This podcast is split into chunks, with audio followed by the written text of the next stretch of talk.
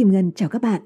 Hãy bấm đăng ký kênh và chuông thông báo để luôn nhận được video mới nhất từ sách Bí quyết thành công. Hôm nay, Kim Ngân xin được giới thiệu đến bạn cuốn sách Gieo suy nghĩ, gặt thành công. Tác giả Napoleon Hill, nhà xuất bản Hồng Đức. Sách có 249 trang. Bạn có thể mua cuốn sách này ủng hộ cho kênh và tác giả tại địa chỉ sách tóm tắt.vn. Link đã có ở phần mô tả phía dưới video này. Gieo suy nghĩ gặt thành công, cuốn sách tiết lộ những phép màu vĩ đại, hệ thống điều chỉnh tâm trí, giúp bạn làm chủ nhiều tình huống trong cuộc đời. Trang bị cho bạn những tiền đề để đạt được điều bạn mơ ước, thấu hiểu bản thân, thành đạt về mặt tài chính và hòa hợp trong những mối quan hệ giữa người với người. Với một tâm hồn mở và bạn sẽ nhận ra các trang sách đang tiết lộ cho bạn phép màu vĩ đại nhất, một phép màu mà chỉ có bạn mới có thể hiểu nó và chỉ bạn mới có thể kiểm soát nó. Bạn sẽ nắm được những bí quyết điều chỉnh thái độ tinh thần, loại bỏ cảm xúc tiêu cực, duy trì sự bình yên trong tâm trí. Chương 1. Ai cũng có thể tạo ra phép màu. Một người đàn ông sắp làm cha đi lại bồn chồn trên hành lang trước cửa phòng phẫu thuật tại bệnh viện, chờ đợi xem mình sẽ có con trai hay con gái.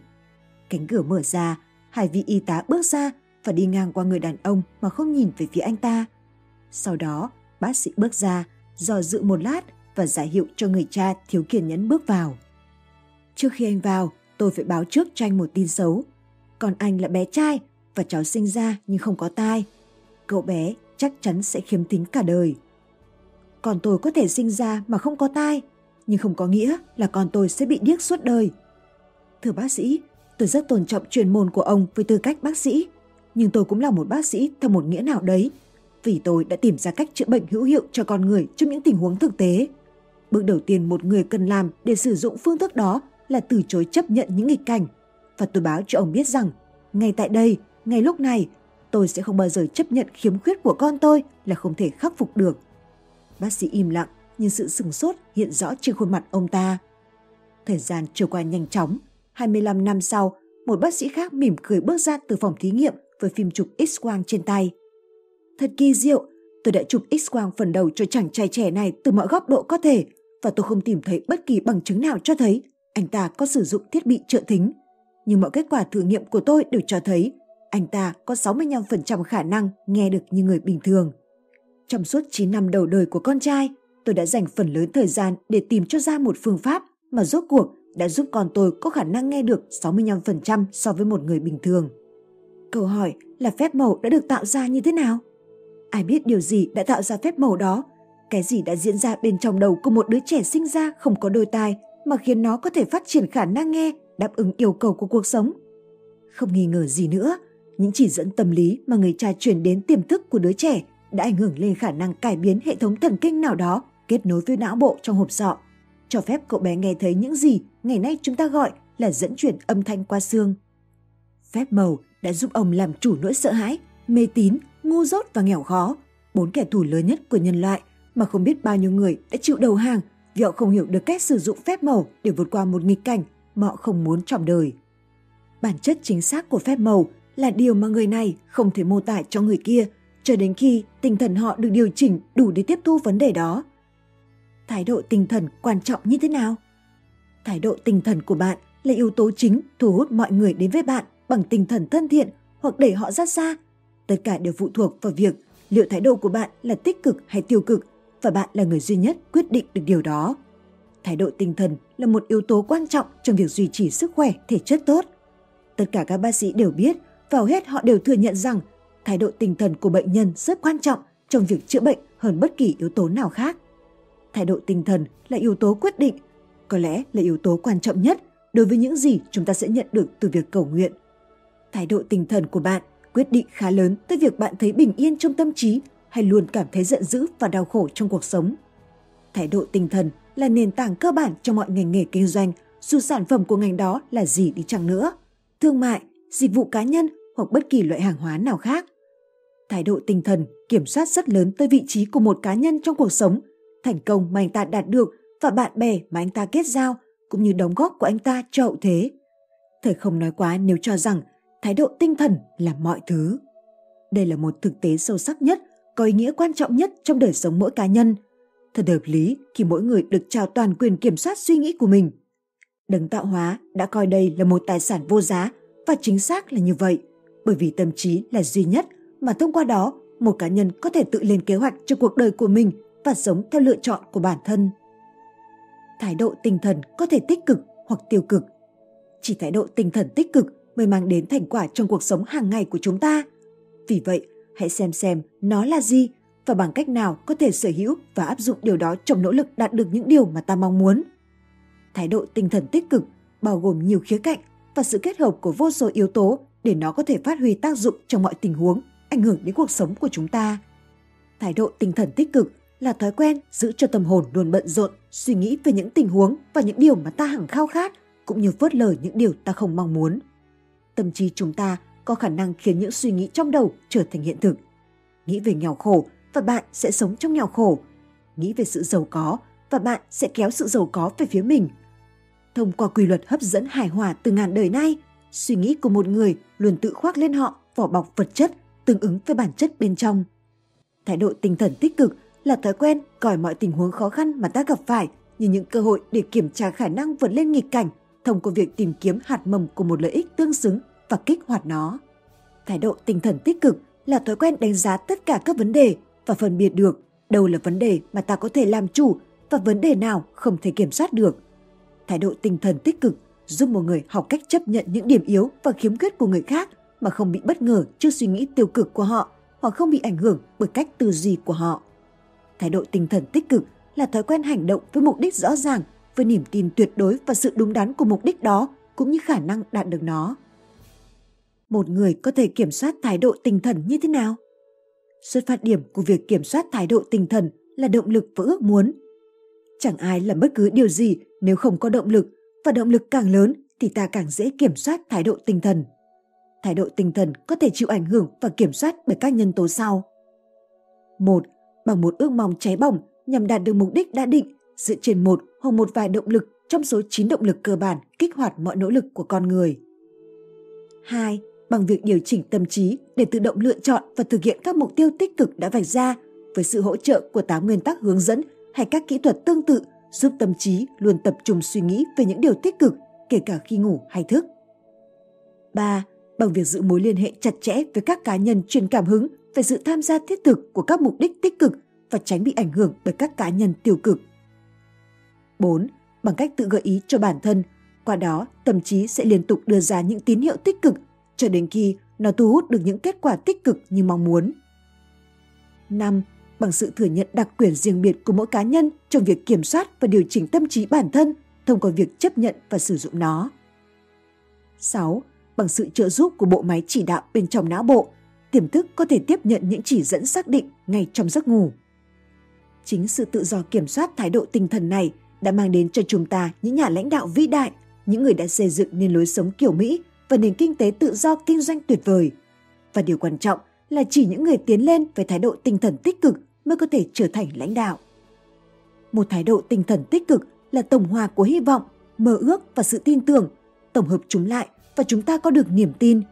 Và niềm tin là cánh cửa mở ra trí tuệ vô hạn, điều mà chỉ những người duy trì thái độ tinh thần tích cực mới có thể sở hữu và sử dụng được. Chương 2 chuyện viếng thăm tung lũng của những phép màu cuộc sống. Khi tôi từ từ dở các trang ghi chép lại điều đáng kinh ngạc này trong cuốn sách Thời gian, tôi đã bị sốc khi phát hiện ra rằng mọi thứ, mọi hoàn cảnh mà con người từng biết đến, mọi sai lầm, thất bại và nỗi đau đều có thể trở nên có lợi khi người ta xem xét chúng với một tinh thần hài hòa và sự thấu hiểu về bản chất cũng như mục đích của chúng. Và tôi đã rất ngạc nhiên khi biết rằng bằng cách phân tích tất cả các tình huống trong quá khứ mà tôi từng cho là khó chịu và có hại vào thời điểm đó. Mỗi sự việc trong số đó đã mang lại nhiều thứ độc nhất, giúp tạo nên giá trị lâu bền mà tôi hiện đang sở hữu. Tôi đã phát hiện ra rằng các quy luật vĩnh cửu về thành tựu của nhân loại luôn sẵn có một cách công bằng cho người nghèo và người khiêm tốn, cũng như cho người giàu có và người kiêu hãnh. Nguyên tắc đầu tiên để đạt được thành công trong cuộc sống là bạn phải xác định được các mục tiêu của mình trong sự nghiệp, quan hệ, sức khỏe và vạch ra được kế hoạch rõ ràng để thực hiện chúng. Bất cứ điều gì mà một người đàn ông thiếu giáo dục làm được thì bất kỳ ai khác có năng lực trí tuệ tương đương cũng có thể làm được điều tương tự hoặc thậm chí là hơn. Chương 3. quy luật phát triển nhờ thay đổi, phép màu thứ nhất của cuộc sống. Không ngừng thay đổi được chọn đứng đầu danh sách các phép màu trong cuộc sống, không phải vì nó có vai trò quan trọng nhất, mà vì đó là điều bị phản đối gay gắt nhất trong xã hội loài người. Thất bại trong việc hiểu và thích nghi bản thân với sự thay đổi là nguyên nhân chính dẫn đến các thất bại của cá nhân. Thay đổi là công cụ của sự tiến bộ nhân loại cả trong các vấn đề quốc gia cũng như trong đời sống cá nhân. Và doanh nghiệp hoặc ngành nào thờ ơ với việc tiếp tục tiến lên thông qua thay đổi sẽ phải chịu thất bại. Quy luật thay đổi là một trong những luật bất biến của tự nhiên, mà nếu không có nó sẽ không có nền văn minh nhân loại. Nếu không có quy luật thay đổi, loài người sẽ vẫn ở vị trí xuất phát điểm trên hành tinh này cùng với các sinh vật khác, vĩnh viễn tồn tại dựa vào quy luật và hình mẫu bản năng và không bao giờ có thể vượt lên để tiến hóa. Quy luật thay đổi là công cụ để đấng tạo hóa tách biệt con người với phần còn lại của giới động vật. Nó cũng là dụng cụ mà nhờ đó những chân lý vĩnh cửu của cuộc sống, thói quen và suy nghĩ của con người không ngừng tái định hình để tạo thành một hệ thống các mối quan hệ con người phát triển hơn, dẫn đến sự hòa hợp và thấu hiểu hơn giữa người với người.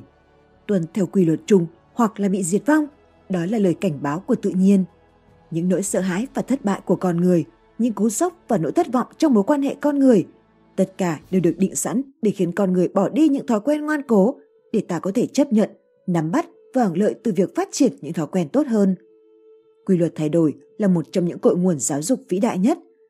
Hiểu được chân lý này và bạn sẽ không còn phản đối những thay đổi mang đến cho bạn tầm hiểu biết rộng hơn về bản thân và thế giới nói chung. Và bạn sẽ không còn chống lại việc tự nhiên phá vỡ các thói quen cố hữu lâu nay, những thứ không mang lại cho bạn sự an tâm hay giàu có về vật chất. Thông qua quy luật thay đổi, con người buộc phải tiếp tục phát triển. Bất cứ khi nào một quốc gia, một tổ chức kinh doanh hoặc một cá nhân ngừng thay đổi và duy trì những thói quen cố hữu, thì một sức mạnh bí ẩn nào đó sẽ xâm nhập và phá vỡ sự ổn định, phá vỡ các thói quen cũ, tạo nền tảng, tạo ra thói quen mới và tiến bộ hơn. Đối với mỗi cá nhân hay sự vật, quy luật phát triển được tạo ra từ sự thay đổi không ngừng. Bạn sẽ phải quyết định mức độ cần thay đổi trong những thói quen hiện tại của bản thân nhưng danh sách thay đổi phải bao gồm cả việc làm chủ được 7 nỗi sợ cơ bản nếu bạn mong muốn có được một cuộc sống cân bằng, trong đó bao hàm cả mục đích được thanh thản. 7 nỗi sợ cơ bản bao gồm một Nỗi sợ nghèo khó 2. Nỗi sợ bị chỉ trích 3. Nỗi sợ bệnh tật và đau đớn thể xác 4. Nỗi sợ mất tình yêu 5. Nỗi sợ mất tự do 6. Nỗi sợ tuổi già 7. Nỗi sợ cái chết Có thể bạn cần cả những sự thay đổi khác để có được một cuộc đời viên mãn, nhưng không thể thay đổi sự thật rằng việc làm chủ bảy nỗi sợ cơ bản là bắt buộc trong các chương trình tái thiết bản thân. Chúng ta là ai và ở vị trí nào? Tất cả là do kết quả của những thói quen hàng ngày. Thói quen nằm dưới sự kiểm soát của chúng ta và có thể được thay đổi bất kỳ lúc nào nếu ta có ý chí thay đổi chúng. Đây là đặc quyền duy nhất mà cá nhân ta có quyền kiểm soát hoàn toàn. Thói quen được tạo ra từ suy nghĩ và suy nghĩ của chúng ta là điều mà đấng tạo hóa đã ban cho chúng ta toàn quyền kiểm soát cùng với những phần tưởng lớn khi thực hiện nó hoặc những hình phạt tàn khốc nếu ta không làm được. Chương 4. Những người dẫn đường vô hình, phép màu thứ hai của cuộc sống. Những người dẫn đường vô hình của chúng ta mà sự tồn tại của họ chỉ có thể được chứng minh bởi những người đã nhận thấy và chấp nhận sự giúp đỡ của họ xuất hiện từ khi ta sinh ra đến khi chết đi. Những lá bùa vô hình này vẫn ở bên cạnh ta khi ta thức và trông nom khi ta ngủ, mặc dù hầu hết mọi người đều trải qua cuộc đời mà không nhận ra sự tồn tại của chúng. Tôi đã nhận ra 8 trong số những người dẫn đường vô hình và đặt tên theo bản chất của sự hỗ trợ mà họ mang lại. Tôi mô tả về họ khá chi tiết, nhưng bạn nên nhớ rằng tám vị hoàng tử dẫn đường là sản phẩm từ trí tưởng tượng của riêng tôi và có thể được sao chép bởi bất kỳ ai lựa chọn kết nối với họ. tám vị hoàng tử dẫn đường 1. Hoàng tử của sự thịnh vượng tài chính Trách nhiệm duy nhất của người dẫn đường vô hình này là giữ cho tôi có đầy đủ vật chất mà tôi mong muốn hoặc cần có để duy trì cách sống mà tôi đã lựa chọn. Nỗi lo toan về tiền bạc, thứ phá hủy sự an tâm của rất nhiều người trong cuộc đời là điều mà tôi không bao giờ phải trải qua. Khi tôi cần tiền, luôn có sẵn số tiền bản thân tôi cần có, nhưng không có chuyện tôi có thể đặt kỳ vọng hoặc đạt được số tiền mà bản thân không bỏ ra một giá trị tương đương đổi lại. Thường là một công việc đem lại lợi ích những người khác. 2 hoàng tử của sức khỏe thể chất. Trách nhiệm duy nhất của người dẫn đường vô hình này là giữ cho tình trạng thể chất của tôi luôn ở trạng thái hoàn hảo, bao gồm cả việc điều hòa cơ thể cho bất kỳ điều chỉnh cần thiết nào, chẳng hạn như chuẩn bị cho việc khám chữa nha khoa. hoàng tử sức khỏe thể chất, giữ cho tất cả các cơ quan quan trọng của cơ thể tôi luôn hoạt động và tỉnh táo, giữ cho hàng tỷ tế bào riêng lẻ trong cơ thể tôi có khả năng đề kháng và cung cấp khả năng miễn dịch đầy đủ chống lại mọi loại bệnh truyền nhiễm. Tuy nhiên, hãy nhớ rằng tôi hợp tác với hoàng tử sức khỏe thể chất bằng các thói sống lành mạnh, chẳng hạn như ăn uống hợp lý, ngủ đủ giấc và thói quen cân bằng công việc với giải trí. Cụ thể, tôi luôn suy nghĩ tích cực và mang tính xây dựng, không bao giờ cho phép bản thân nghĩ đến bất kỳ hình thức sợ hãi, mê tín hay thôi miên nào. Và cuối cùng, với mỗi miếng thức ăn và từng giọt đồ uống, tôi đều hòa trộn vào đó với rất nhiều sự tôn trọng. Mà qua đó, tôi bày tỏ lòng biết ơn tới người dẫn đường vô hình của tôi, hoàng tử sức khỏe thể chất, vì đã giúp tôi duy trì sức khỏe tốt. 3. Hoàng tử của sự an tâm Trách nhiệm duy nhất của người dẫn đường vô hình này là giữ cho tâm trí không bị ảnh hưởng bởi sự khó chịu như sợ hãi, mê tín, tham lam, đố kỵ, thù hận và thèm muốn. Công việc của hoàng tử an tâm có liên quan mật thiết đến công việc của hoàng tử sức khỏe thể chất. Thông qua công việc của người dẫn đường vô hình này, ta có thể chấm dứt tất cả những suy nghĩ về các sự việc không vui trong quá khứ và cả những suy nghĩ về những việc không hay có thể xảy ra trong tương lai, chẳng hạn như các ca phẫu thuật y tế hoặc nha khoa. 4. Hoàng tử của hy vọng và 5. Hoàng tử của niềm tin đi đôi với nhau. Trách nhiệm duy nhất của những người dẫn đường vô hình này là giữ cho cánh cổng trí tuệ vô hạn luôn mở ra với tôi trong mọi hoàn cảnh. Hai vị hoàng tử này giúp tôi tránh khỏi việc tự tạo ra những rào cản hạn chế bản thân trong công việc, hỗ trợ tôi tổ chức các kế hoạch của mình tuân theo quy luật tự nhiên và quyền lợi của những người xung quanh. Họ cũng giúp tôi xem xét các kế hoạch của mình dưới góc độ hiện thực, thậm chí trước cả khi tôi bắt đầu thực hiện những kế hoạch này. Và họ khiến tôi không thể thực hiện bất kỳ kế hoạch hay mục đích nào có khả năng gây tổn hại lớn cho tôi hoặc cho người khác. Hoàng tử niềm tin và hoàng tử hy vọng giúp tôi duy trì mối liên hệ với những lực lượng tinh thần xảy ra bên trong tôi, hướng dẫn tôi hướng tới những mục tiêu có lợi cho những người mà tôi tiếp xúc một cách trực tiếp hoặc thông qua các tác phẩm của tôi. Hai chàng hoàng tử mang tên hy vọng và niềm tin khiến tôi có đủ nhiệt huyết để bảo đảm có thể chống lại sự trì hoãn. Họ giữ cho trí tưởng tượng của tôi luôn tỉnh táo và tích cực trong việc lên kế hoạch cho những công việc mà tôi cống hiến cả cuộc đời để làm. Họ giúp tôi tìm thấy niềm vui và hạnh phúc trong mọi việc tôi làm. Và họ giúp tôi nhìn thấu các tội lỗi trên đời để tránh không mắc phải hoặc bị tổn thương bởi chúng. 6. Hoàng tử của tình yêu và 7. Hoàng tử của lãng mạn đi đôi với nhau.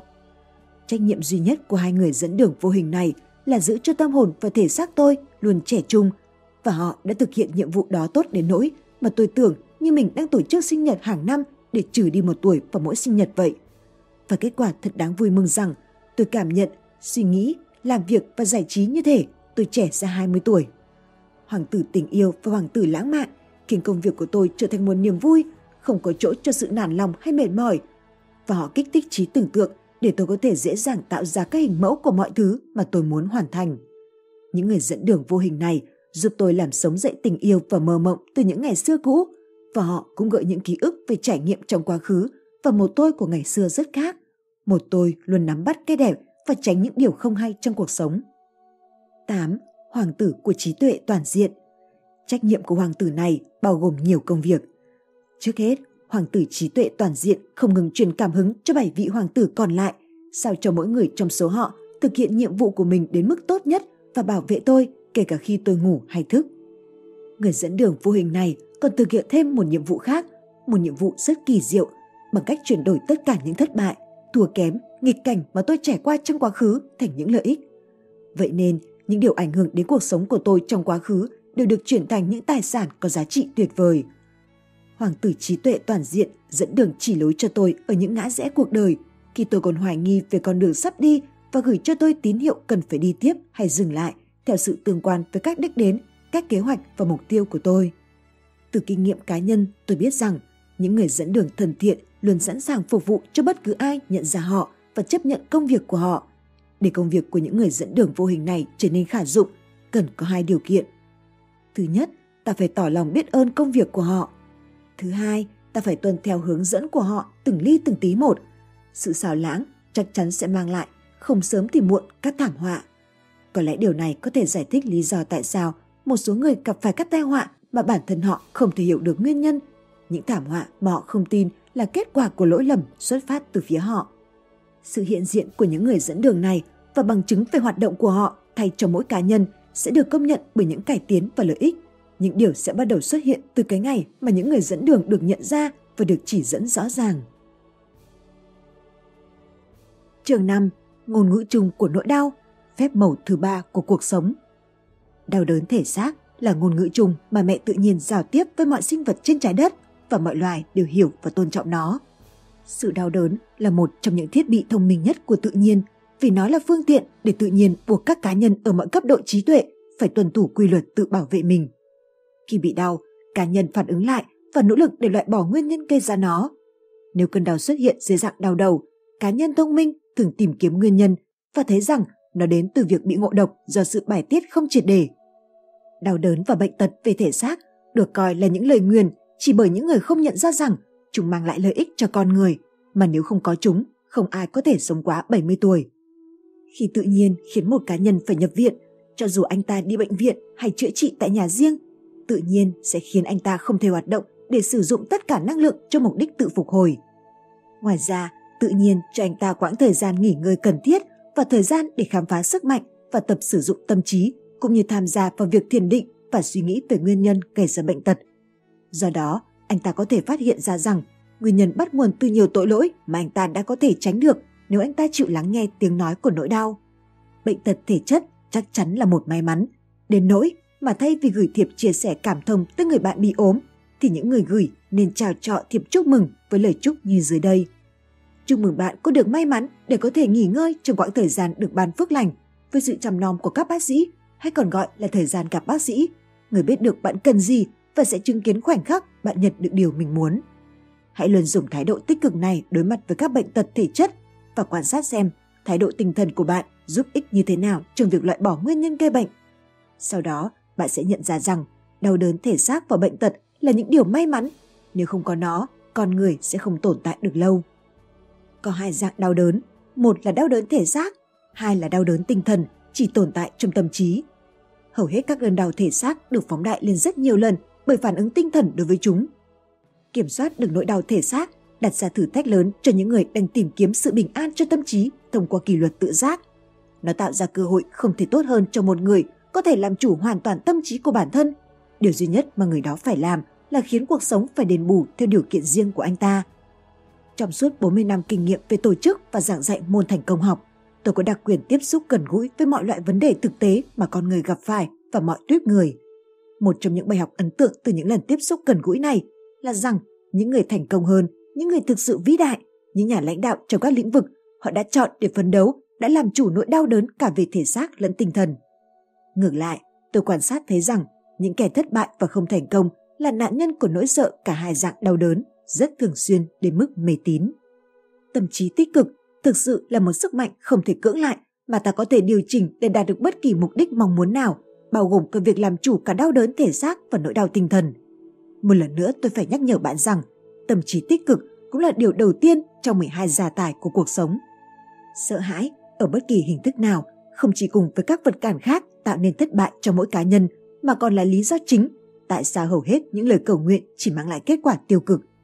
Trái ngược với nỗi sợ là niềm tin và niềm tin là nhân tố kiểm soát những điều mà cá nhân không mong muốn, là phương tiện để đạt được mọi điều ta mong muốn. Điều duy nhất khiến một cá nhân có thể vượt lên trên nỗi sợ hãi về bất kỳ đau đớn thể xác nào là việc nhận thức được rằng tâm trí của anh ta không bị giới hạn, ngoại trừ những giới hạn do bản thân tự đặt ra.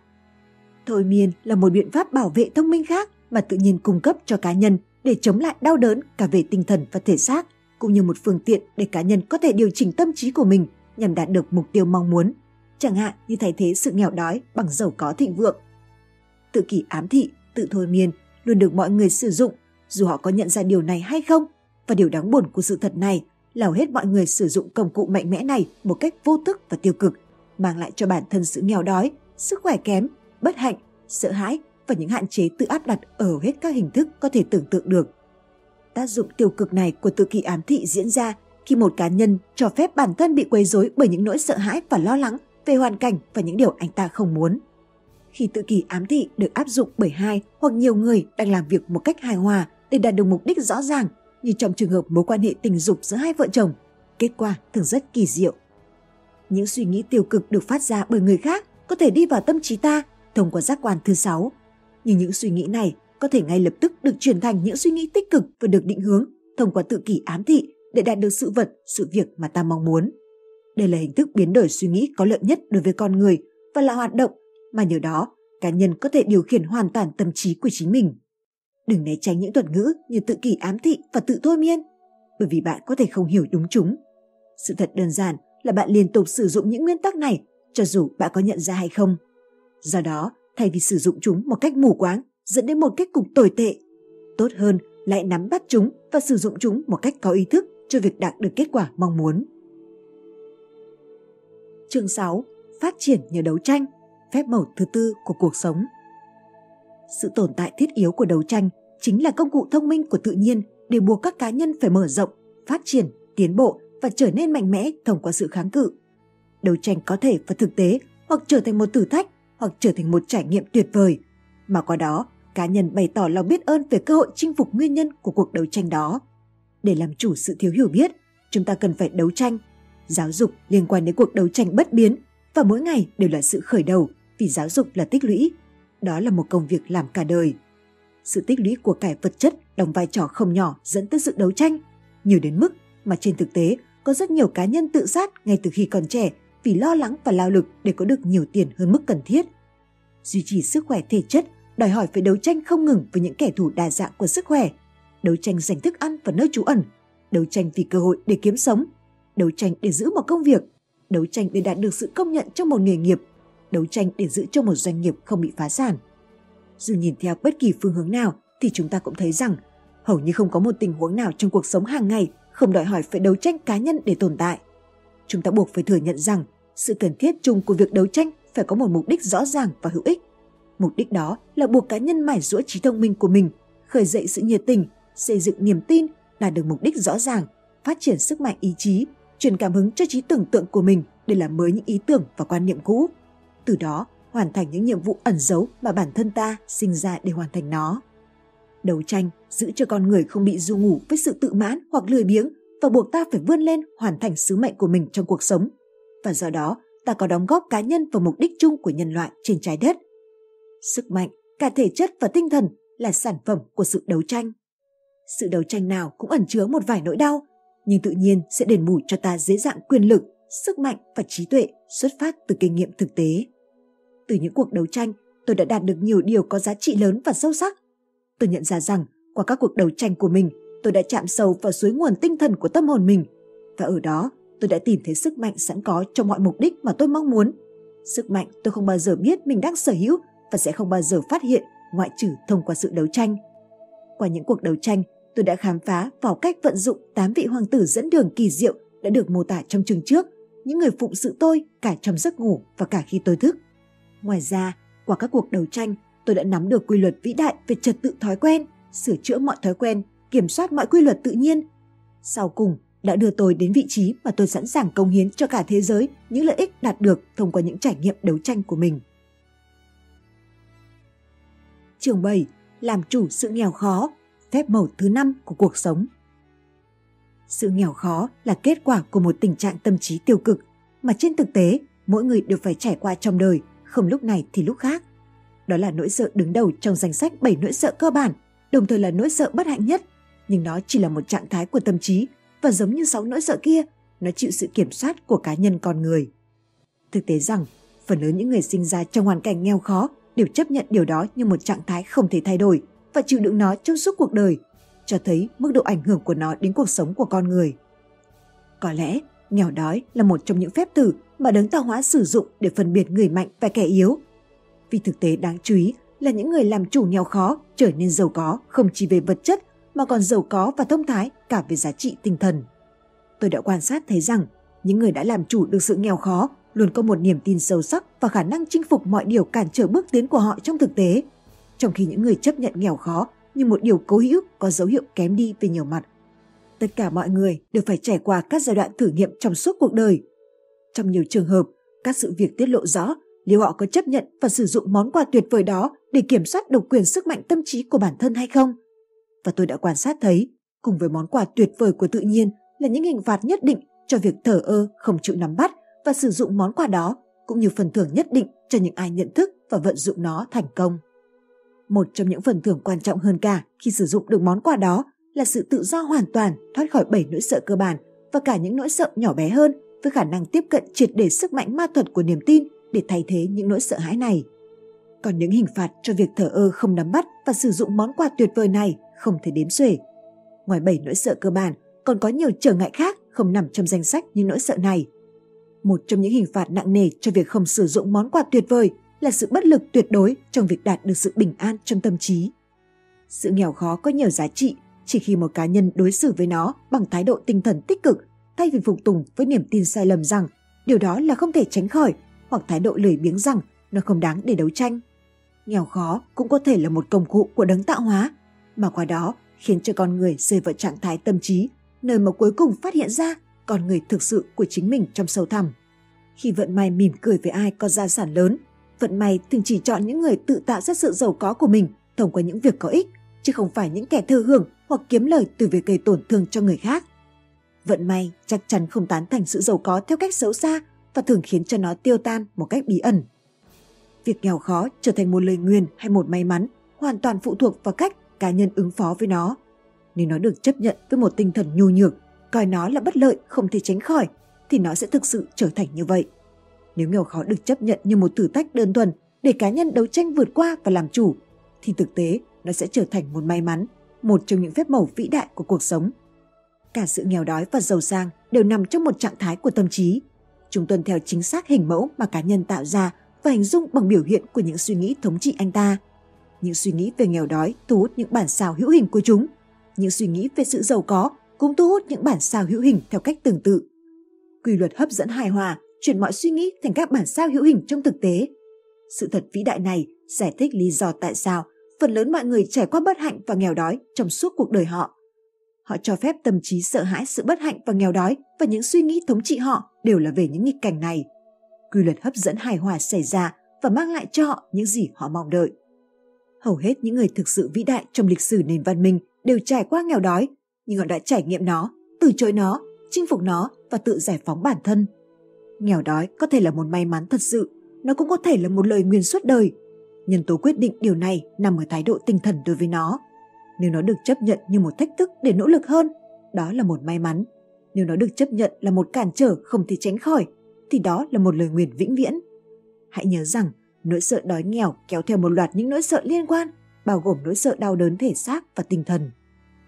12 gia tài lớn của cuộc sống 1. Thái độ tinh thần tích cực 2. Sức khỏe thể chất tốt 3. Quan hệ hòa hợp giữa người với người 4. Không sợ hãi 5. Hy vọng và thành tựu tương lai 6. Năng lực tin tưởng 7. Sẵn lòng chia sẻ phước lành 8. Lao động vì tình yêu 9. Mở rộng tâm trí cho tất cả 10. Kỷ luật tự giác 11. Khả năng thấu hiểu người khác 12. An toàn về kinh tế Bây giờ, bạn đã hiểu về mâu thuẫn của sự nghèo đói trong 12 gia tài vĩ đại của cuộc sống. Và điều này khuyến khích việc nhìn ra rằng 11 trong số 12 gia tài ấy nằm trong tầm tay của tất cả những ai nắm lấy chúng và những ai nắm bắt và sử dụng được chúng sẽ dễ dàng thu hút gia tài thứ 12, đó là tiền bạc. Nắm bắt 12 gia tài vĩ đại, áp dụng chúng trong cuộc sống hàng ngày và bạn sẽ thành công. Vì thành công chính là đạt được 12 gia tài may mắn này. Chương 8. Thất bại có lẽ là một may mắn, phép màu thứ sáu của cuộc sống. Thất bại thường là vỏ ngoài ngụy trang của một may mắn bên trong, bởi vì nó khiến mọi người quay trở lại với xuất phát điểm của một mục đích. Vì việc tiếp tục thực hiện mục đích đó có thể dẫn tới những tình trạng rắc rối hoặc thậm chí là phá hủy hoàn toàn. Thất bại thường mở ra những cánh cửa cơ hội mới và cho ta nhiều kiến thức hữu ích về thực tế cuộc sống thông qua phương pháp thử và sai. Thất bại thường tiết lộ rằng các phương pháp là không hiệu quả và giúp chữa khỏi căn bệnh kiêu ngạo cho con người. Tôi cảm thấy rằng tôi đã gặp một xui xẻo lớn khi người bác cũng là một triệu phú mà tôi được đặt tên theo tên của ông, mất đi và không để lại một phần tài sản nào cho tôi. Sau này tôi có lý do để biết ơn việc tôi không được thừa hưởng tài sản từ ông vì tôi cần phải chinh phục sự nghèo khó bằng chính bản thân và nỗ lực của mình.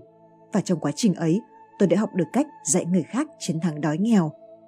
Phân tích thất bại trong bất kỳ hoàn cảnh nào và bạn sẽ khám phá ra sự thật sâu sắc rằng mọi thất bại đều mang theo hạt mầm của một lợi ích tương xứng.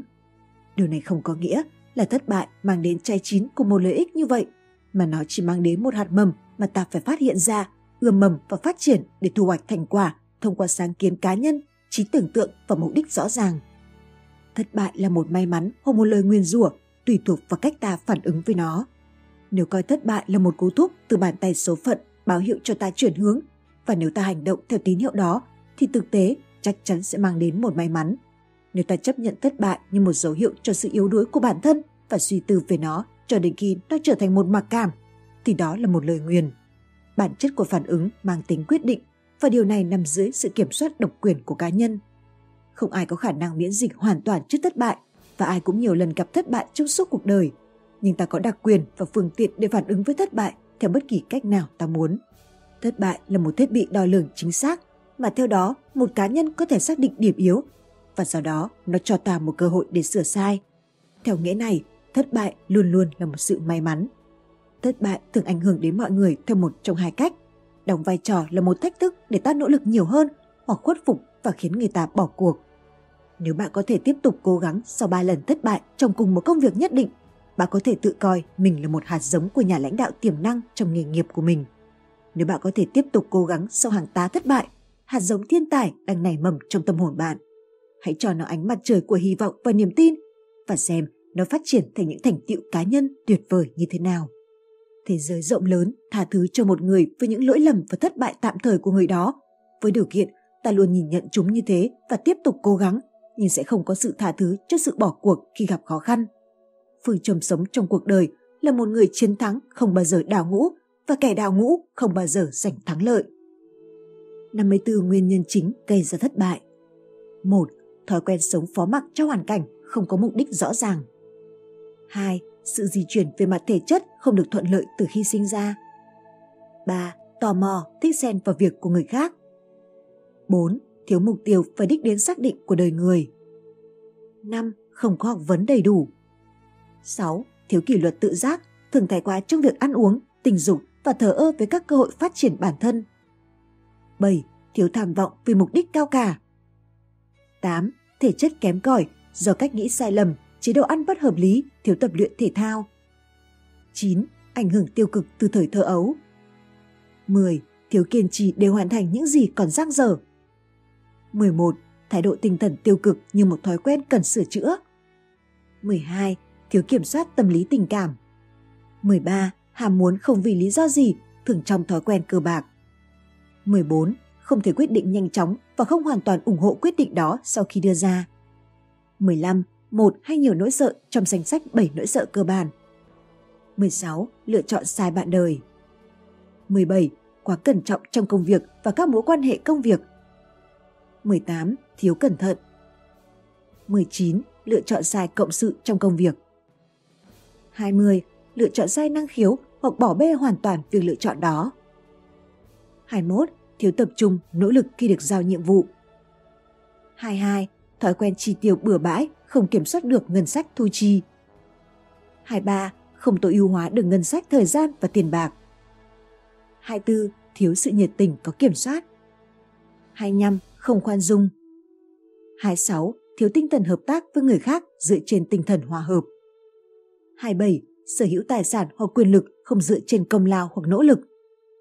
28 thiếu sự trung thành với những người xứng đáng được trung thành. 29. Chủ nghĩa cái tôi và kiêu ngạo mất kiểm soát. 30.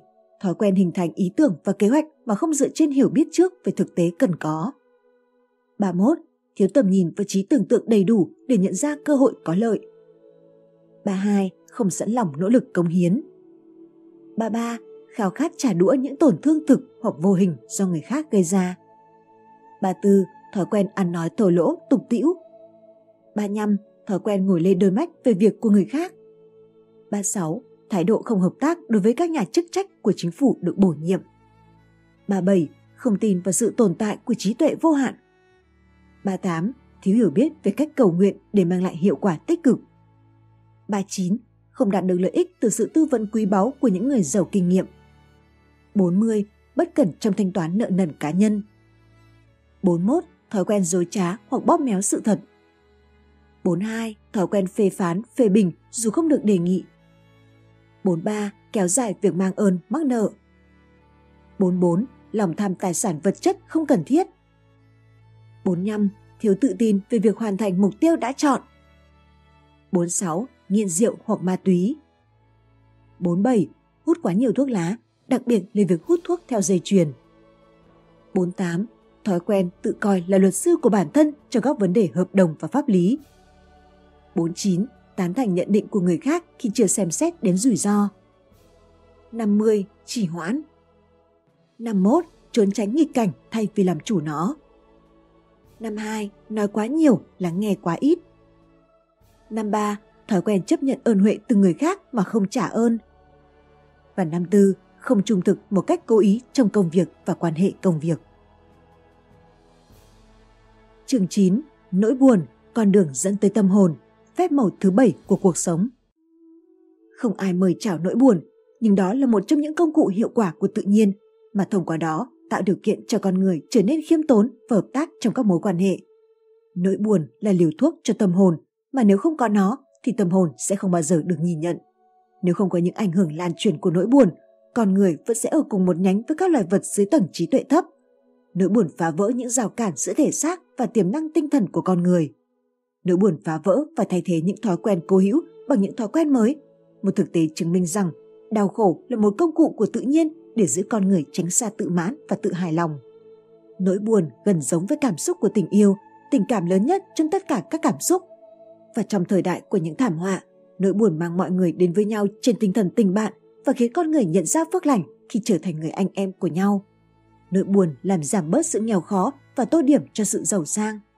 Nỗi buồn tiết lộ những gia tài rất lớn và đa dạng đến mức việc kiểm kê chúng là bất khả thi. Khả năng của nỗi buồn trong chính bản thân nó là bằng chứng của một phẩm chất tinh thần sâu sắc. Những kẻ bất lương không biết đến đau buồn, vì nếu không, chúng đã không còn là kẻ bất lương. Nỗi buồn giống như thất bại, có thể là một may mắn hoặc là một lời nguyền, tùy theo phản ứng của một người đối với nó. Nếu nó được chấp nhận như một lực lượng kỷ luật cần thiết mà không oán giận, nó có thể trở thành một may mắn lớn. Nếu nó bị ghét bỏ và đánh giá là một điều hoàn toàn bất lợi, thì nó có thể trở thành một lời nguyền. Sự lựa chọn hoàn toàn nằm trong suy nghĩ của cá nhân. Đôi khi, nỗi buồn trở thành sự tự thương hại và như vậy chỉ khiến người sở hữu nó trở nên yếu đuối hơn. Nỗi buồn chỉ có lợi khi nó được trải nghiệm như một cảm giác cảm thông với người khác hoặc được chấp nhận như một phương tiện kỷ luật đáng hoan nghênh. Nỗi buồn đã bật mí các hiệu ứng tự vấn lương tâm cho các thiên tài thế giới, những người đã không bao giờ được công nhận nếu không nhờ vào chiều sâu của nỗi buồn.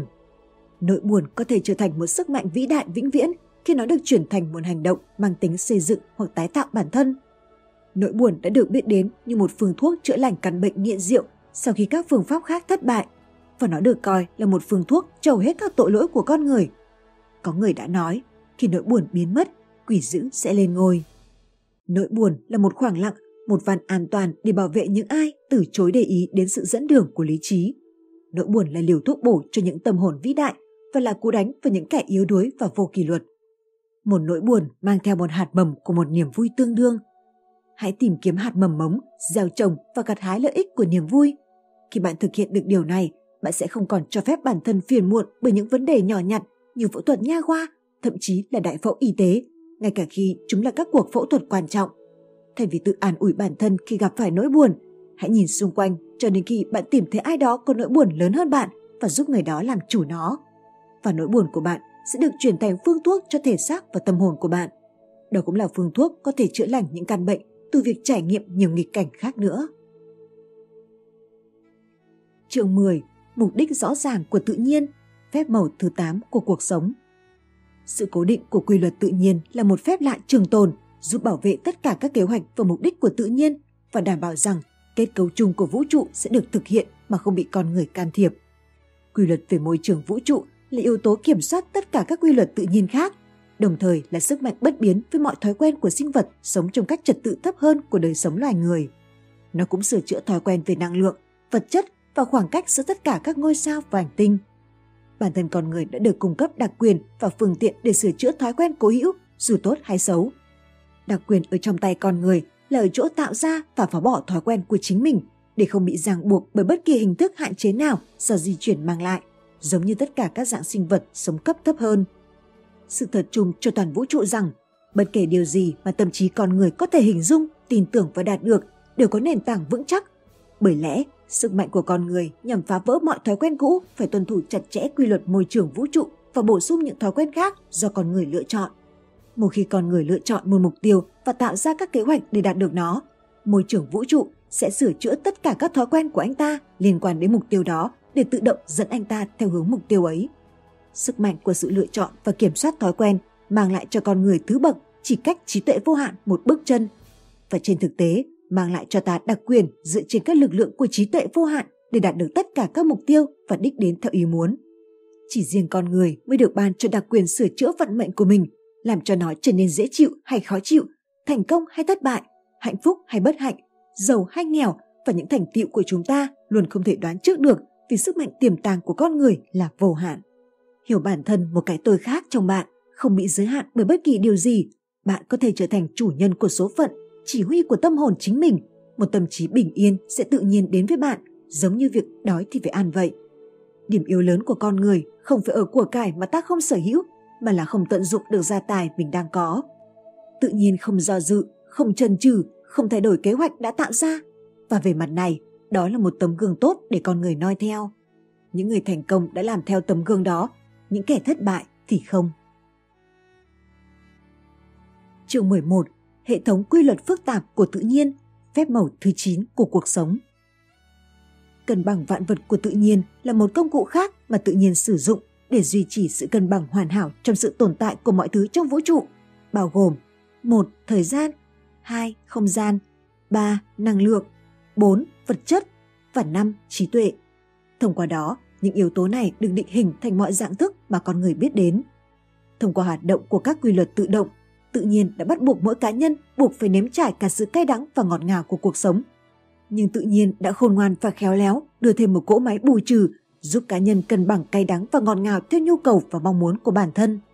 Điều này là cần thiết bởi vì cấu trúc tổng thể của tạo hóa cho phép con người có quyền kiểm soát đối với tâm trí, điều khiển nó hướng đến một cái kết đáng buồn hay có hậu.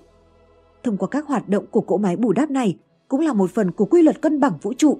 Mọi nghịch cảnh, thất bại, sai lầm, thất vọng, chán trường của con người về bất kỳ sự vật hay nguyên nhân nào đều mang theo nó trong chính nghịch cảnh đó hạt mầm của một lợi ích tương xứng. Sự thật này không được nêu ra quá rõ ràng, vì thế mới có sự lặp đi lặp lại của nghịch cảnh. Theo quy định bù trừ, mọi người đều có quyền và sức mạnh để tìm tới hạt mầm với lợi ích tương xứng trong mọi trải nghiệm khó khăn hoặc nghịch cảnh của chúng ta. Dù đó có là trải nghiệm ta tự tạo ra hay vượt quá tầm kiểm soát của bản thân, việc gieo trồng hạt mầm đó trở nên đơm hoa kết trái, thành quả chín của một mong ước nào đó sẽ đền bù cho nghịch cảnh sinh ra mầm mống đó. Có hai loại nghịch cảnh ảnh hưởng đến cuộc sống con người. Một, nghịch cảnh không bắt nguồn từ kết quả của việc làm do cá nhân làm ra hoặc thờ ơ không làm và do đó không chịu sự kiểm soát của cá nhân. Và hai, nghịch cảnh mà cá nhân có đặc quyền kiểm soát và sức mạnh để thực thi đặc quyền đó, chẳng hạn như sợ hãi, tham lam, kèn tị, phù phiếm, tự ái, hận thù, đố kỵ, bệnh tật, vân vân. Các nghịch cảnh trong nhóm 1 không thuộc quyền kiểm soát của cá nhân có thể bị chặn khỏi việc ảnh hưởng đến sự an tâm của cá nhân bằng cách thực hiện đặc quyền vĩ đại do đấng tạo hóa ban cho con người, mà mọi cá nhân đều có quyền thiết lập và kiểm soát thái độ tinh thần của chính mình và điều khiển sức mạnh tư tưởng đạt đến mục đích mong muốn, bao gồm sự kiểm soát tuyệt đối các phản ứng đối với tất cả các trải nghiệm trong cuộc sống. Nghịch cảnh thuộc nhóm 2 nằm dưới sự kiểm soát của cá nhân, có thể được xử lý thông qua sự trợ giúp của phép màu quan trọng và mạnh mẽ nhất trong số các phép màu vĩ đại. Luật cân bằng vũ trụ không chỉ tác động lên con người và các mối quan hệ, các vấn đề của họ mà còn đối với thực vật và các loài sinh trưởng từ đất đai. Cân bằng vũ trụ cũng ảnh hưởng lên tất cả các vật chất vô tri đến các đơn vị vật chất nhỏ nhất như các electron và proton của nguyên tử được giữ cân bằng hoàn hảo bởi hai đơn vị năng lượng bằng nhau, một âm và một dương có một lực cân bằng kéo và đẩy đến một điểm tạo ra sự cân bằng. Cách tốt nhất để bảo đảm lợi ích từ quy luật cân bằng vũ trụ là trước tiên bằng cách kiểm soát sức mạnh tư tưởng của bản thân và sử dụng nó để thích ứng với nghịch cảnh theo cách có lợi cho bản thân. Và thứ hai, sử dụng chính sức mạnh tư tưởng này để điều chỉnh bản thân một cách có lợi trong tất cả các nghịch cảnh mà ta không thể kiểm soát xảy ra trong cuộc sống. Chương 12. Thời gian, phương thuốc chữa lành mọi căn bệnh của tự nhiên, phép màu thứ 10 của cuộc sống. Thời gian là bác sĩ vĩ đại trùng cho mọi bệnh tật của con người với tác nhân chính là thinh không, năng lượng kết nối mọi thứ trong vũ trụ lại với nhau. Thời gian là phương pháp chữa lành vết thương tuyệt vời, cả về thể chất lẫn tinh thần, và nó là cỗ máy biến đổi mọi nguyên nhân thành kết quả phù hợp. Thời gian đánh đổi tuổi trẻ để lấy sự trưởng thành và thông thái. Thời gian biến vết thương lòng và sự thất vọng trong cuộc sống hàng ngày thành sự can đảm, chịu đựng và thấu hiểu. Thời gian khiến lúa chín trên các cánh đồng và quả chín trên cây khiến chúng sẵn sàng cho con người tận hưởng và nuôi dưỡng con người. Thời gian giúp những cái đầu nóng nguội đi và lý trí hơn. Thời gian giúp ta khám phá ra quy luật vĩ đại của tự nhiên bằng phương pháp thử và sai, giúp ta hưởng lợi từ những phán đoán sai lầm của bản thân. Thời gian là tài sản quý giá nhất của ta, bởi vì chúng ta chỉ có thể chắc chắn có được nó trong một giây vào bất kỳ ngày hoặc địa điểm cụ thể nào. Thời gian là tác nhân của lòng thương xót, mà qua đó chúng ta có thể ăn năn hối lỗi và có được kiến thức hữu ích từ đó. Thời gian ủng hộ cho những ai thấu hiểu chính xác các quy luật của tự nhiên và tự thích nghi theo chúng như những kim chỉ nam nhằm hướng tới thói quen sống đúng đắn. Nhưng thời gian đưa tới những hình phạt nặng nề cho những người vô tri hoặc thở ơ trước quy luật nó đặt ra. Thời gian là người thao túng quy luật môi trường vũ trụ, là người sửa chữa những thói quen của cả sinh vật sống và vật vô tri vô giác. Thời gian không phải lúc nào cũng thi hành luật đền bù nhanh chóng, nhưng nó chắc chắn có hoạt động theo những thói quen và khuôn mẫu cố định mà một triết gia hiểu được. Và nhờ đó, triết gia có thể tiên đoán về những sự kiện sắp tới của tự nhiên bằng cách kiểm tra nguyên nhân gây nên nó. Thời gian cũng là người thao túng chính của quy luật thay đổi, giữ cho mọi vật và mọi người luôn ở trong tình trạng thay đổi liên tục và không bao giờ cho phép họ bất biến trong quá 2 phút liên tiếp. Nếu bạn từng thất bại trong kinh doanh hoặc trong một số công việc mà bạn lựa chọn là việc làm của đời mình, bạn có thể đã quan sát thấy rằng thời gian đã cứu vớt bạn với những cơ hội khác và có lẽ còn lớn hơn thế và bạn vui mừng vì đã được đi từ con đường vòng đến một con đường cao tốc êm đềm, rộng mở hơn với biết bao cơ hội. Thôi thúc bản thân, những người đồng hành với bạn, hãy thức tỉnh và kiểm soát tâm trí của chính bạn, trong khi bạn vẫn còn đủ thời gian để trở thành điều mà bạn mong muốn từ lâu trước khi tương lai hết hạn. Tận dụng tối đa sự phân bổ thời gian hiện tại của bạn với hy vọng rằng bạn sẽ không phải tái sinh để hoàn thành công việc của kiếp này một lần nữa vì đã xào lãng nó. Đây là lời cảnh báo cho bạn. Bây giờ trách nhiệm là của bạn. Có một bài kiểm tra đơn giản để bạn đánh giá liệu mình có đang sử dụng thời gian một cách có lợi nhất hay không. Nếu bạn đã đạt được sự an tâm và sung túc đủ cho nhu cầu của bạn, thời gian của bạn đã được sử dụng đúng cách.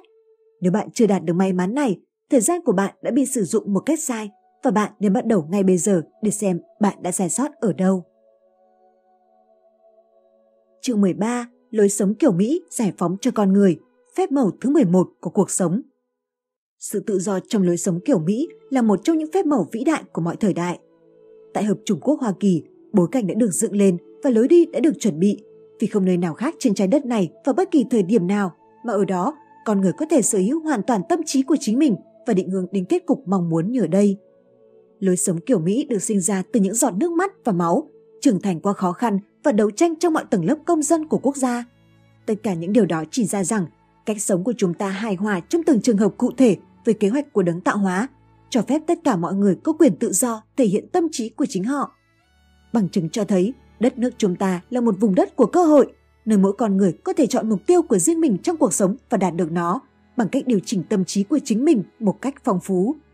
Trước khi kết thúc phân tích về lối sống vĩ đại kiểu Mỹ, chúng ta hãy nhắc nhở bản thân rằng Di sản này sẽ chỉ thuộc về chúng ta chừng nào ta nhận ra nó, sử dụng đúng cách và bảo vệ nó. Giống như tất cả các may mắn khác được tự nhiên ban tặng, chúng ta được hưởng đặc quyền ở Mỹ chừng nào chúng ta cống hiến cho đất nước. Tự nhiên không hài lòng nếu ta có ý tưởng nhận lại mà không cho đi. Chương 14 Trí tuệ chiến thắng cái chết Phép màu thứ 12 của cuộc sống Bí mật của cái chết Hầu hết mọi người khó mà hiểu về bản chất của cái chết như một điều gì khác ngoài một bi kịch không thể tránh khỏi. Nhưng cái nhìn hạn chế này có thể được mở rộng khi xem xét đến cấu trúc chung của vũ trụ, một trạng thái thay đổi không ngừng, liên tục trải qua sự thay đổi vĩnh cửu. Con người xuất hiện trên trái đất mà không hề hay biết hay đồng ý việc đó, sống một quãng đời trong ngôi trường vĩ đại của cuộc sống, sau đó dù muốn hay không cũng trở thành một phần của trí tuệ vô hạn. Kế hoạch của đấng tạo hóa không để một ai có khả năng bất tử sống trên trái đất và sẽ là một thảm họa nếu đó là một phần của cấu trúc vũ trụ. Điều gì đáng sợ hơn là bị buộc phải sống mãi trên hành tinh này, đấu tranh không ngừng ở nơi mà sự sống đòi hỏi không ngừng cảnh giác. Tuổi thọ là một cái gì đó giống như hệ thống trường học hiện đại. Chúng ta bước vào thời kỳ mẫu giáo, tốt nghiệp và chuyển lên cấp tiểu học, sau đó vào trung học và bước vào giai đoạn cuối là đại học. Mục đích chính đằng sau quãng đời ngắn ngủi của con người trên trái đất dường như là mục đích của sự giáo dục đó. Nếu không có cái chết, hãy nghĩ đến những kẻ xấu xa khét tiếng trên thế giới vẫn sống và làm cho cuộc sống của mọi người khốn khổ. Những kẻ xâm lược và những tên độc tài tự xưng đã tìm cách biến nhân loại thành nô lệ từ buổi bình minh của nền văn minh loài người. Cái chết giống như một giấc ngủ kéo dài, trong đó cá nhân thả lòng thể xác mệt mỏi và cạn kiệt của mình đổi lấy sự vĩnh hằng và vô tận. Vì thế, đó là một hoàn cảnh mà cá nhân không có quyền kiểm soát cuối cùng và nó nên được chấp nhận như thế và loại bỏ khỏi tâm trí ta. Hiểu quy luật thay đổi như một phần của cấu trúc vũ trụ và cái chết cũng trở nên dễ hiểu và có thể dễ dàng chấp nhận như một điều cần thiết. Không thể cùng tồn tại quy luật thay đổi bất biến và sự bất tử trên trái đất. Người khôn ngoan luôn có thái độ khác đối với cái chết. Anh ta nhìn nhận nó với một tinh thần tin tưởng trung lập rằng khi đến thời điểm anh ta sẽ sẵn sàng cho cái chết. Từ đó, anh ta gạt bỏ được vấn đề này khỏi tâm trí và dành năng lượng của mình để thực hiện những việc mà anh ta kiểm soát được. Chương 15. Quyền lực vô hạn của tâm trí, phép màu thứ 13 của cuộc sống. Tâm trí con người sẽ dẫn dắt tất cả các phép màu khác của cuộc sống nếu chúng được xem xét theo thứ tự quan trọng. Bởi vì tâm trí là công cụ mà con người sử dụng lên tất cả mọi sự vật và hoàn cảnh có ảnh hưởng hay không đến cuộc sống của mình. Không còn nghi ngờ gì nữa, tâm trí con người là sản phẩm bí ẩn nhất, gây cảm hứng nhất mà tự nhiên đã tạo ra. Đồng thời, nó là thứ ít được hiểu thấu nhất và thường bị lạm dụng nhất trong số những món quà đặc sắc dành cho con người từ đấng tạo hóa. Tâm trí là thành chỉ của linh hồn, trong đó tồn tại mối liên kết giữa quá trình tư duy có ý thức của con người và trí tuệ vô hạn. Đó là chiếc công tắc mà qua đó con người có thể điều chỉnh và giao tiếp trực tiếp với kho tàng trí tuệ vô hạn vĩ đại và rút ra câu trả lời cho tất cả các vấn đề của mình, cách thực hiện mọi hy vọng, ước mơ và khát vọng của bản thân. Và quan trọng hơn hết, tâm trí là thứ duy nhất mà đấng tạo hóa đã trao cho con người quyền kiểm soát hoàn toàn, một đặc quyền mà ngay cả đấng tạo hóa cũng không gạt đi, đảo ngược hoặc bằng bất kỳ cách nào để chiếm đoạt nó. Điều này cho thấy rằng con người được độc quyền trong việc sử dụng tâm trí, rằng đó là món quà quan trọng nhất từ đấng tạo hóa và là phương tiện để con người có thể kiểm soát phần lớn số phận của mình trên trần gian. Tất cả những thành công cũng như những thất bại và nỗi thất vọng của con người là kết quả trực tiếp từ cách anh ta sử dụng tâm trí của mình hoặc thờ ơ không sử dụng nó. Các hoạt động chức năng của tâm trí được chia thành 9 bộ phận theo thứ tự của một doanh nghiệp được tổ chức tốt. Một số bộ phận hoạt động tự động không cần sự chỉ đạo của cá nhân, trong khi một số các bộ phận khác luôn nằm dưới sự kiểm soát của cá nhân. Một, Vùng ý chí. Ý chí là ông trùm của tất cả các bộ phận khác của tâm trí. Đây là xuất phát điểm nơi cá nhân bắt đầu thực hiện đặc quyền vĩ đại của mình là kiểm soát độc quyền những suy nghĩ của bản thân. 2. Vùng lý trí là người phán quyết tối cao của tâm trí. Khi được hướng dẫn hoặc được phép, nó sẽ phán xét về tất cả các ý tưởng, mục đích, mong muốn và hoàn cảnh mà cá nhân chú ý đến. Nhưng các quyết định của nó có thể bị gạt đi bởi ông chủ ý chí hoặc bị ảnh hưởng bởi cảm xúc nếu ý chí không nắm quyền chủ đạo. 3. Vùng cảm xúc Đây là nơi bắt đầu phần lớn tất cả các hành động của tâm trí. Con người đưa ra quyết định hài hòa với cảm xúc của họ và tham gia vào các hoạt động chưa được xem xét bởi các vùng lý trí và ý chí. Những quyết định như vậy thường không vững chắc. 4. Vùng tưởng tượng đóng vai trò kiến trúc sư của linh hồn con người. Qua đó, con người tự định hình vận mệnh trên trần gian của mình để phù hợp với bản thân hoặc thay đổi, sửa đổi hình mẫu đó thường xuyên theo mong muốn. Với sự trợ giúp của trí tưởng tượng, con người có thể chinh phục các không gian giữa các vì sao với tốc độ của ánh sáng, chinh phục bầu khí quyển và đại dương và tạo ra một triệu ý tưởng và khái niệm về lợi ích cho bản thân bằng cách kết hợp những ý tưởng và khái niệm cũ theo hướng mới.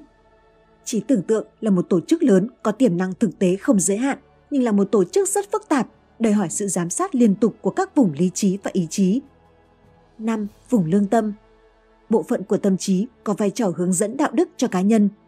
Nếu được phép hoạt động mà không bị can thiệp, lương tâm sẽ xử lý cẩn thận tất cả các mục đích và mục tiêu riêng lẻ của cá nhân và cảnh báo anh ta khi chúng không hài hòa với các quy luật đạo đức của tự nhiên. Cảnh báo này chấm dứt và lương tâm cuối cùng sẽ hoàn toàn ngừng hoạt động nếu cá nhân thất bại hoặc lơ là chú ý thực hiện các cảnh báo của nó. 6. Năm giác quan của cơ thể Năm giác quan gồm thị giác, thính giác, vị giác, khứu giác và xúc giác là những cánh tay hữu hình của bộ não. Qua đó, nó tiếp xúc với thế giới bên ngoài và thu thập thông tin. Các giác quan không phải lúc nào cũng đáng tin cậy, do đó chúng cần được giám sát liên tục bởi lý trí và ý chí. 7. Vùng trí nhớ đóng vai trò tủ hồ sơ lưu trữ của bộ não. Trong đó, lưu trữ tất cả các suy nghĩ bốc đồng, các trải nghiệm có ý thức và tất cả các xúc cảm đến não thông qua năm giác quan của cơ thể. Trí nhớ cũng rất không đáng tin và ai cũng có thể thử nghiệm điều này. Do đó, nó cần sự giám sát và kỷ luật của ý chí và lý trí.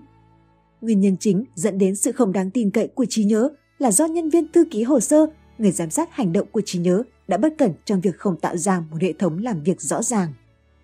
8. Giác quan thứ 6 Đây là trạm phát sóng và trạm thu tín hiệu từ tâm trí. Thông qua đó, một người tự động gửi và nhận các rung động của suy nghĩ và có lẽ các rung động cao hơn phát ra từ các không gian bên ngoài trái đất của chúng ta. Đây là phương tiện liên lạc giữa cá nhân và những người dẫn đường vô hình được cho là sẵn có để phục vụ ta. Giác quan thứ sáu là phương tiện mà thông qua đó một tâm trí đủ điều kiện có thể giao tiếp với những tâm trí khác ở bất kỳ khoảng cách nào thông qua nguyên tắc thần giao cách cảm. 9. Vùng tiềm thức của tâm trí. Đây là bảng điều khiển mà qua đó phần ý thức của tâm trí có thể giao tiếp trực tiếp với trí tuệ vô hạn. Tiềm thức hành động theo bất kỳ ý tưởng, kế hoạch hoặc mục đích tiếp xúc với nó và không cố gắng phân biệt sự ảnh hưởng giữa tích cực và tiêu cực hoặc ảnh hưởng đúng hay sai. Nhưng nó phản ứng nhanh hơn và hiệu quả hơn với những ảnh hưởng đã được cảm xúc hóa từ những cảm xúc như sợ hãi, giận dữ, niềm tin và đức tin. Việc điều chỉnh tâm trí phải được thực hiện hoàn toàn thông qua phần tiềm thức của tâm trí. Do đó, chúng ta hãy nhìn xa hơn về các phương tiện có thể tiếp xúc với tiềm thức và hướng đến những mục đích mong muốn. Bạn không thể hoàn toàn kiểm soát tiềm thức của mình, nhưng bạn có thể tác động một cách tự nguyện để nó hành động theo bất kỳ mong muốn, kế hoạch hoặc mục đích nào mà bạn muốn biến thành hành động cụ thể. Tiềm thức không bao giờ để bản thân nhàn rỗi. Nếu bạn lơ là trong việc giữ cho nó bận rộn với những mong muốn lựa chọn của riêng bạn, nó sẽ nuôi dưỡng những suy nghĩ được truyền cảm hứng từ môi trường quanh bạn, đặc biệt là những điều bạn không muốn, sợ hãi hoặc không thích. Tâm trí thu hút vật chất hữu hình tương đương với chính thứ mà người ta thường xuyên nghĩ đến. Cùng với thực tế này, hãy nhớ rằng đấng tạo hóa đã cung cấp cho một người bình thường quyền và năng lực hoàn toàn kiểm soát và định hướng tâm trí ta đến bất kỳ mục đích nào mà ta lựa chọn. Và bạn sẽ không gặp khó khăn trong việc nhận ra rằng mọi tình huống không mong muốn gặp phải là kết quả của sự thờ ơ trong việc kiểm soát tâm trí và điều chỉnh nó đến mục đích mà ta hằng mong muốn. Cảm ơn các bạn đã lắng nghe. Nếu yêu thích, bạn có thể đăng ký mua các đầu sách phát triển cá nhân, kinh doanh và làm giàu tại địa chỉ sách tóm tắt.vn. Link đăng ký đã có ở phần mô tả phía dưới video này. Bạn có thể mua sách gốc từ nhà xuất bản với giá ưu đãi lên đến 50% từ nhà xuất bản Bizbook khi mua thẻ VIP theo các gói sách ưu đãi ở phần mô tả phía dưới video này. Hoặc bạn có thể gọi ngay hotline 0984 87 1603 để được tư vấn và đăng ký sớm nhất. Sách tóm tắt. Chúc bạn thành công!